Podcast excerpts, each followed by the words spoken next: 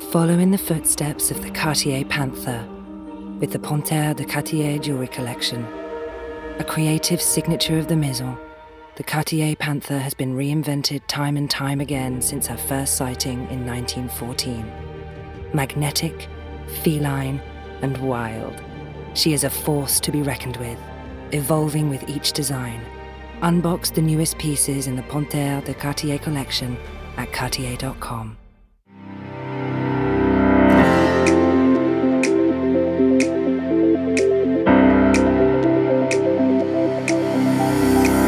Personally, I think the kind of leadership that we're moving into, which is an empathetic leadership, a really communicative style of leadership, is perfect for women.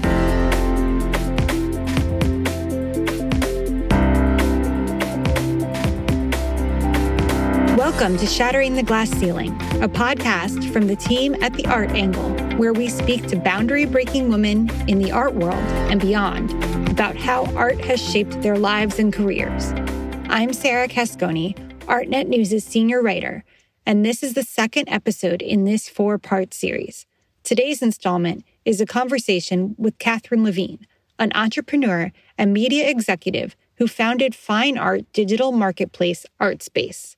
Today, she is the president of the National Media Group division at publishing giant Meredith Corporation, the first woman in the role in the company's 115 year history. Thank you for joining us today, Catherine. Where are you calling in from? Hi, Sarah. Thank you for having me. I am calling you from Westchester, New York, in a house full of boxes as we just sold our New York apartment and have moved all of that including our art collection, into our house in Westchester. I understand you have quite an art collection. I know you grew up in Binghamton. And where did you first kind of discover your love for art? I think it came from my grandmother, who was a pretty extraordinary woman for her time. She was always a fan of the arts in general, whether that be visual arts or performing arts. And she was one of the founding members of the New York State Council on the Arts. And I think I just really started to have a passion for art through her. And she did a little bit of collecting herself, you know, as much as one could do from upstate New York. And I think through her, then through my father, to me, I just was surrounded by people who loved art. And so it sort of by osmosis came through me.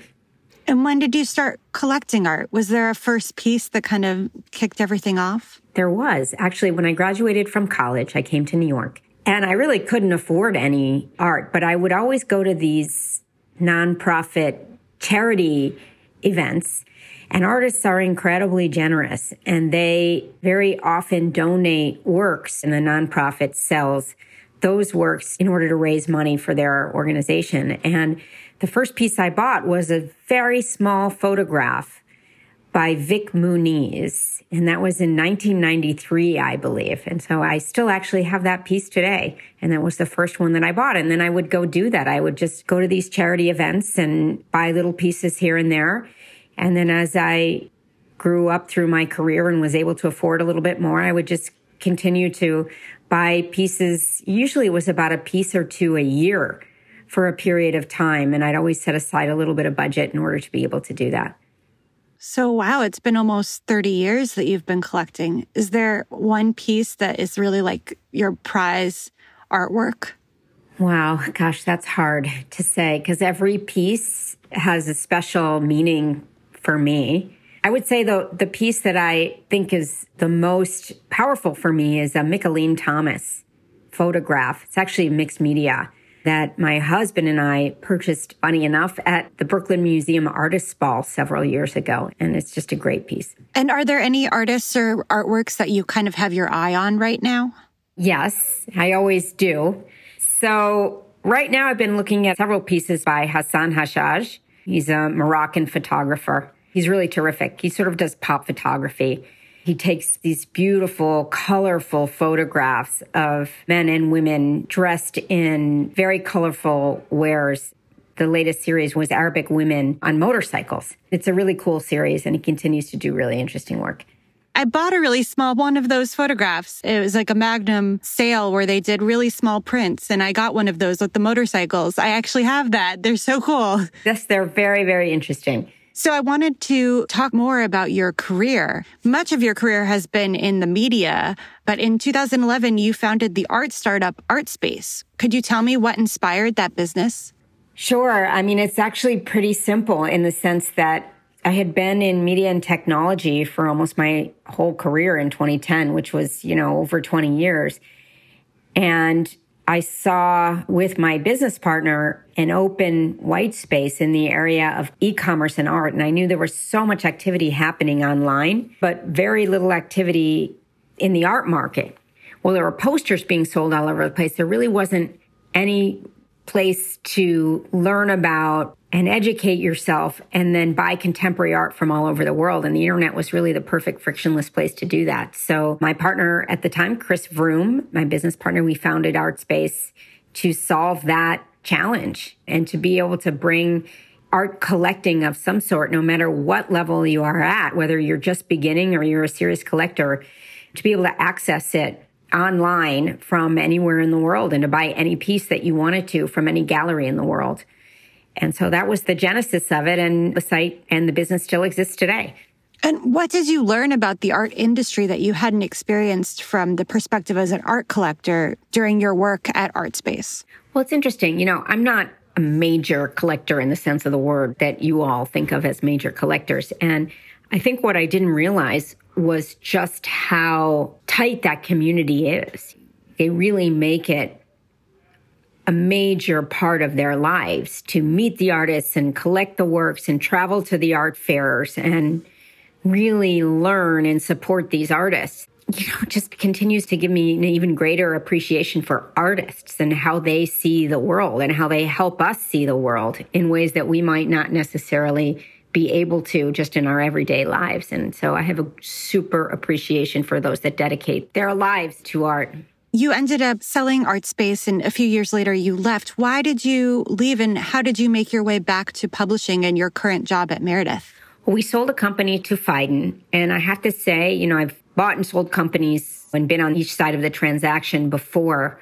This was a really great collaboration. It was a great home for ArtSpace. And Keith Fox, who's the CEO of Phaidon, really took it on to integrate us into the existing Phaidon business. And anyway, the cultures were terrific. We still gained a lot of support. The company was doing well. And I think after a couple years through that integration, I just realized that I had done what I could with that business and that it was in great hands. So I left. I took a little bit of time off to try to figure out what I wanted to do. And I do believe in change and that in many ways, in order to continue going, you've got to make changes. And so uh, I began consulting for early stage companies mostly in the technology, media, e-commerce space. And while I was there, I was given a call from Meredith, which had recently bought Time Inc.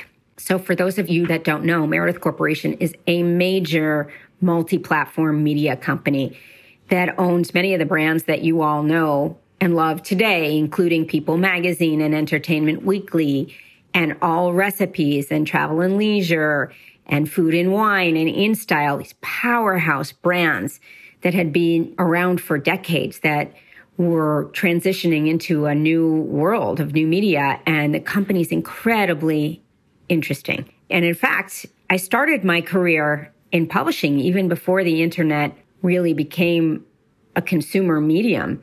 And so it was an interesting way to kind of come full circle into an industry that I knew incredibly well and to a set of brands that had so much opportunity to continue to grow and continue to grow their prominence in media. And so it was a pretty natural fit for me, having been in the media business before. And I spent a long time at the New York Times in their digital division, but also in their magazine division, which I first started. So it was a perfect fit. And I also wanted to ask you to kind of go back a little bit. In recent years, we've seen that the celebration of the visionary female founder can cut both ways and that women can be vilified for behavior in the workplace that wouldn't necessarily be questioned in a male leader. So I wanted to ask you, how can women leaders be committed to maintaining a supportive, positive work environment while still running a successful business? Look, I think where we are in business today is incredibly well suited to women. We are very, very used to being in a world where we've got to juggle family and home and all of the expectations that many of us have on ourselves of being a mother. And so, in business is incredibly complicated. Personally, I think the kind of leadership that we're moving into, which is an empathetic leadership, a really communicative style of leadership, is perfect for women. My advice is to just continue to stay in it. I know it can be difficult to be juggling all of these various needs of our time. And I just think it's a great time to be in the workforce for women. Unfortunately, it also is a time, you know, post this pandemic and during this pandemic where women have been forced to leave the workforce. And I think it's incredibly important as women leaders that we create environments for our employees that are flexible and allow for these incredibly talented women to find a way to stay in the workforce while also balancing what their needs are at home. And I think we're coming into a world we've seen over the past year that companies can succeed and be flexible at the same time. In terms of female entrepreneurs, more and more of them are becoming more prominent. And I'm glad to hear that. We write about them all the time at Meredith. And, you know, women like men, everybody's human. Everybody makes mistakes. And everybody should have the opportunity to grow and expand and learn from whatever mistakes they made, no matter what gender you are. And I think it's unfortunate that, that sometimes women aren't given the same kind of chances as men when they do make mistakes. There's this notion of failing upwards, and it's very, very difficult for women to do that. It seems to be more common among men. And I think we all have to recognize that we're all fallible and we all have the ability to succeed in the same way. And I think we just have to make sure we're really cognizant, both women and men, that we're supporting women in the workplace and cognizant of all the challenges that they do have. You mentioned that you recently had a baby, which comes shortly after your promotion at Meredith. And I wondered how has motherhood changed your view of your career and your understanding of the ways in which women are expected to juggle all of the demands of both work and family? This past year has been so challenging and so traumatic for so many of us and for so many different reasons. It's been quite a tsunami. And yet at the same time, you know, I personally feel incredibly blessed that I have this new beautiful baby girl. There's a wave of emotions that, you know, I've gone through over this past year. I've been in many ways lucky because we started working from home a year ago. Our employees are really the most important thing to our business. And so their health was critical. And I had a baby in the end of August and I'd been working from home and I found a way to be able to be as productive at, at home than I was in the office, although I do really miss seeing people and I miss the culture. But in a way, I've been fortunate because I've been able to spend a lot of time at home with my baby that I wouldn't have been able to had I been commuting into an office every day. But it's also given me a new understanding of what mothers and fathers go through to juggle parenthood and career. It's hard, you know, when we sent folks home and those parents with young kids didn't have childcare. They didn't have school during the day. So they were forced to be parents of toddlers and managers and getting their work done. And in many cases, being leaders in this crazy environment. And it gave me really a new appreciation for just how much parents go through in juggling. And in terms of my career, I think always being cognizant that the people who I work with have lives. We all do. We have lives outside of work. And I think we've learned a lot about flexibility and empathy and being able to understand that if you're healthy at home, then you're going to do the best work that you possibly can. I think also as a mother, I feel this additional responsibility for making the world a better place for all of our kids.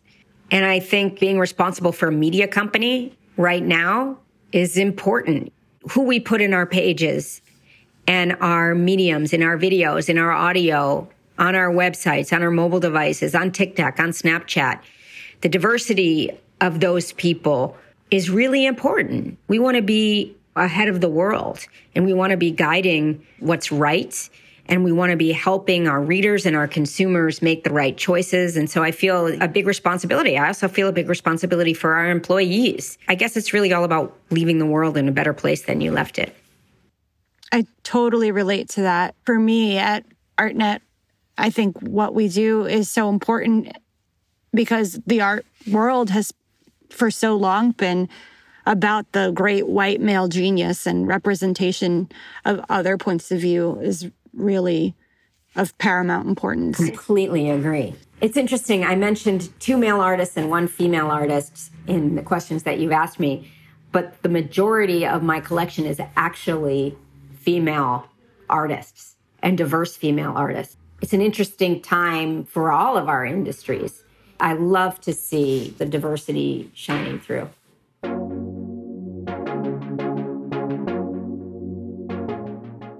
I also wanted to ask you if you could tell us about a mentor that you've had in your career who's changed the way you think about some of these issues. I've been incredibly fortunate in that I have had a number of great mentors, both male and female. I don't know, I guess that's sort of pure luck in the sense that I've gotten to work for these incredible people. What I learned most is by watching and experiencing, less so about what some people speak and say to me personally. To me, you know, actions always speak louder than words. And so my mentors have always treated me and their employees with incredible respect, a lot of responsibility, a lot of leeway, and a lot of flexibility. Sort of always goes back to treat others the way you'd want to be treated yourself. And I've learned a lot just by that pure mantra. And kind of on that note, what have you learned about what makes a nurturing environment for creative thinking? Space, I think, is really important. Space for people to really think, create, experiment, test, learn, fail, and adjust. All of those things are really important. You know, in the media industry, everybody is creative. Our writers, our editors, our video producers and audio producers, our on camera talent, our behind the camera talent, behind the scenes talent. They're all incredibly talented, but so are our sales and marketing teams. So are engineers. Engineers are amongst the most creative people in the sense that they're creating something out of nothing. A product that didn't exist before that exists now is incredibly creative. So I feel like you have to give people in different functions and different roles the space to do their thing. And if you do that and you foster a really creative and collaborative environment, then you're going to have a winning formula. You were promoted to Meredith's president at the end of 2020, which was such a tumultuous year for so many reasons. There's a phenomena called the glass cliff, in which women are more likely to be promoted to leadership roles during a time of crisis or downturn, making it hard for them to succeed.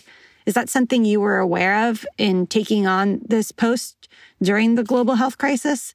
And what are you doing to ensure that the glass cliff doesn't follow the shattering of the glass ceiling? I have to say, I thought about the glass ceiling, but I did not think about the glass cliff.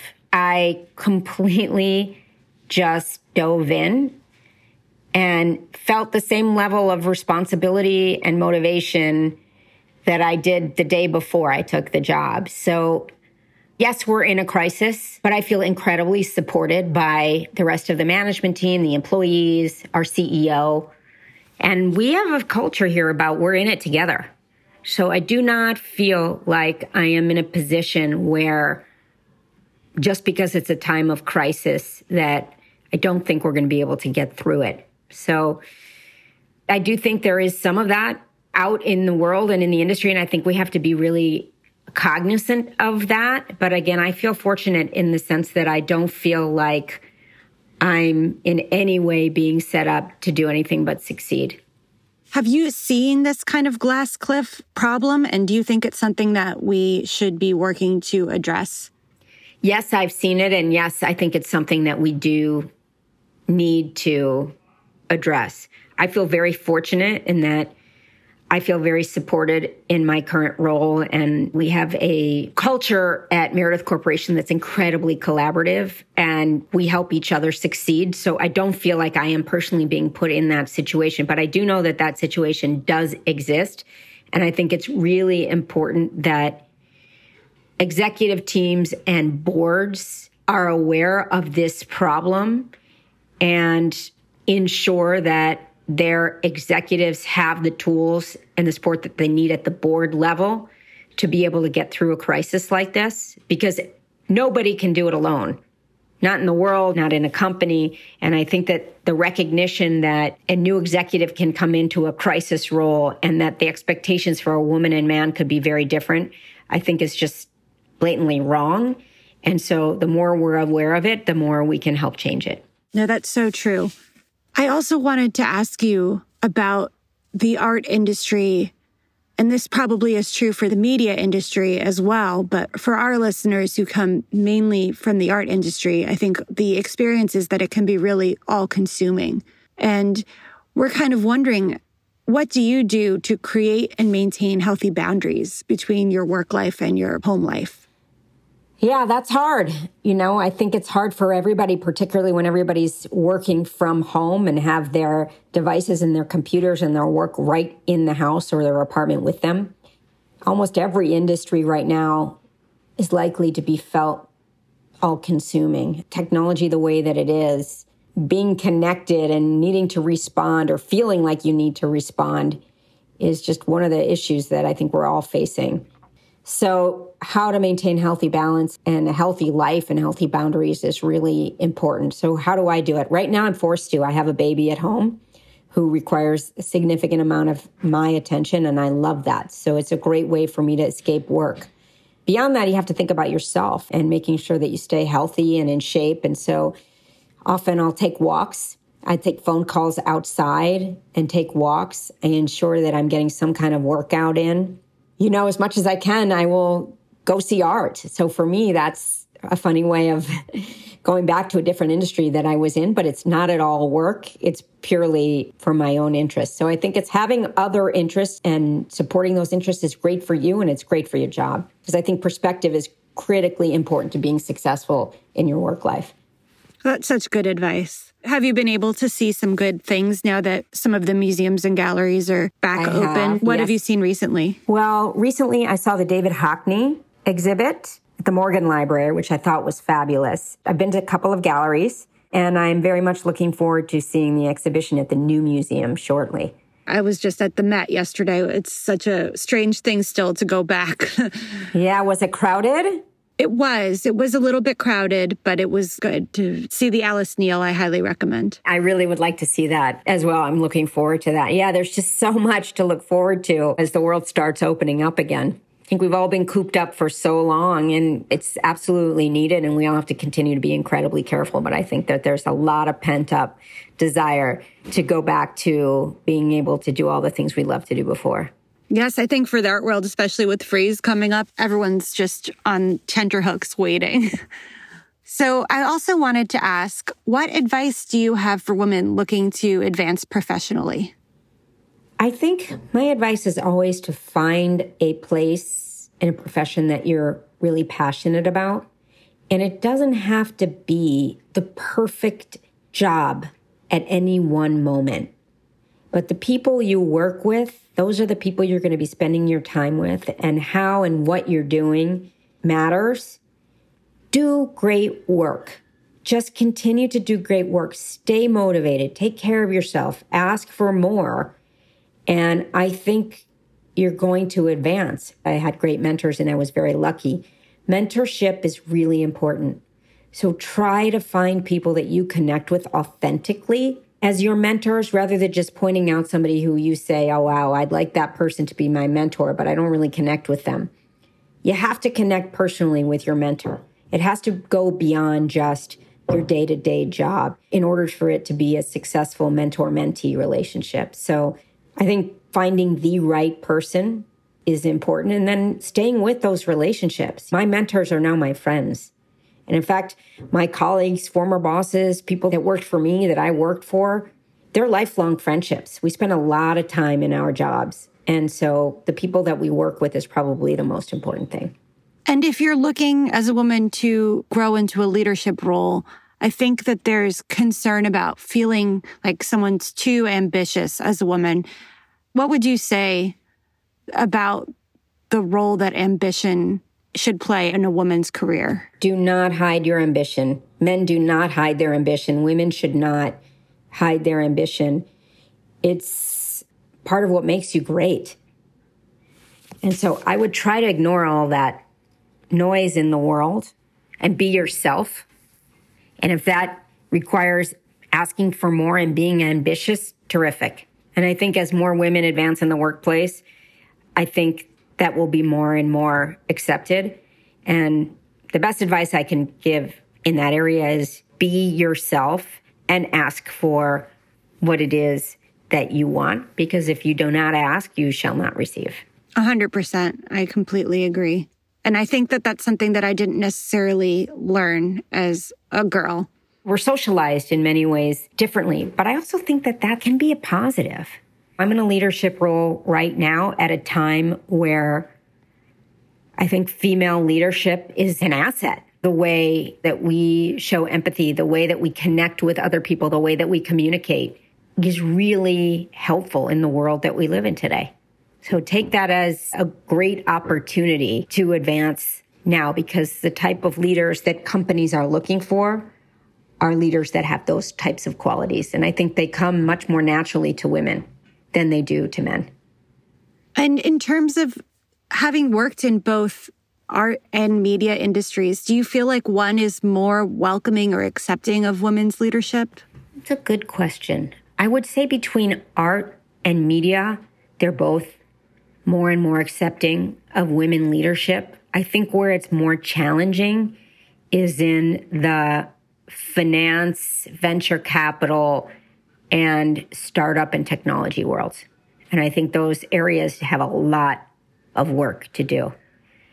It's actually an interesting cycle in that the more women in leadership roles in every industry, the more women will ultimately be able to control more and more of the source of capital in this country. And once women control more capital, they can invest back in to other women. So being able to invest their actual money into other women who then can succeed moving forward, that has to be a cycle that we move towards. Because until women control more of the sources of capital in this country, the venture capital money going into new businesses will always continue to be geared much more towards men. And that goes for diversity as well, frankly. This is a big cycle. Women are in a great position right now to continue to succeed and grow professionally. And I think we all have to give back as well and support each other. We really do. I think that women supporting women is one of the things that's going to make true gender equality possible. I completely agree. Because it's not that there's only room for one Catherine Levene. Like there can be many more women who have similar roles at similarly important companies. And I think that that's something that is just going to become more and more the norm. I completely agree. And believe me, when I started my career, I don't think there were any women at the top of media companies, even media companies geared towards women. So we also have to take a look back and say we've made a lot of progress. We still have a long way to go for women and also for diverse leadership for men and women. But I think the more cognizant we are and the more explicit effort that we make, the more we will advance both of those goals. And this podcast series is called Shattering the Glass Ceiling. Did you feel that you had done just that, taking on this post that no woman in the company had ever had before? Was it something you were aiming to do? Yes, certainly it was something that I was aiming to do. And I definitely felt that responsibility and felt that change. And our CEO, who's the man really made me understand that too. It was really important to him to have female leaders around that he could help grow as well. So I felt certainly I did feel like I was shattering the glass in some way because, you know, I was the first woman to have this role, but also the first female corporate officer of the company. So it felt exciting. And I hope in many ways women can look at me and say, wow, I can do that too. Catherine, thank you so much. It's been wonderful having you on Shattering the Glass Ceiling with the Art Angle. Thank you so much. It was my pleasure. Thank you for listening to Shattering the Glass Ceiling. Be sure to check out the series on Apple Podcast, Spotify, or any of your favorite podcast apps. Shattering the Glass Ceiling is produced by Sonia Manalili and Caroline Goldstein.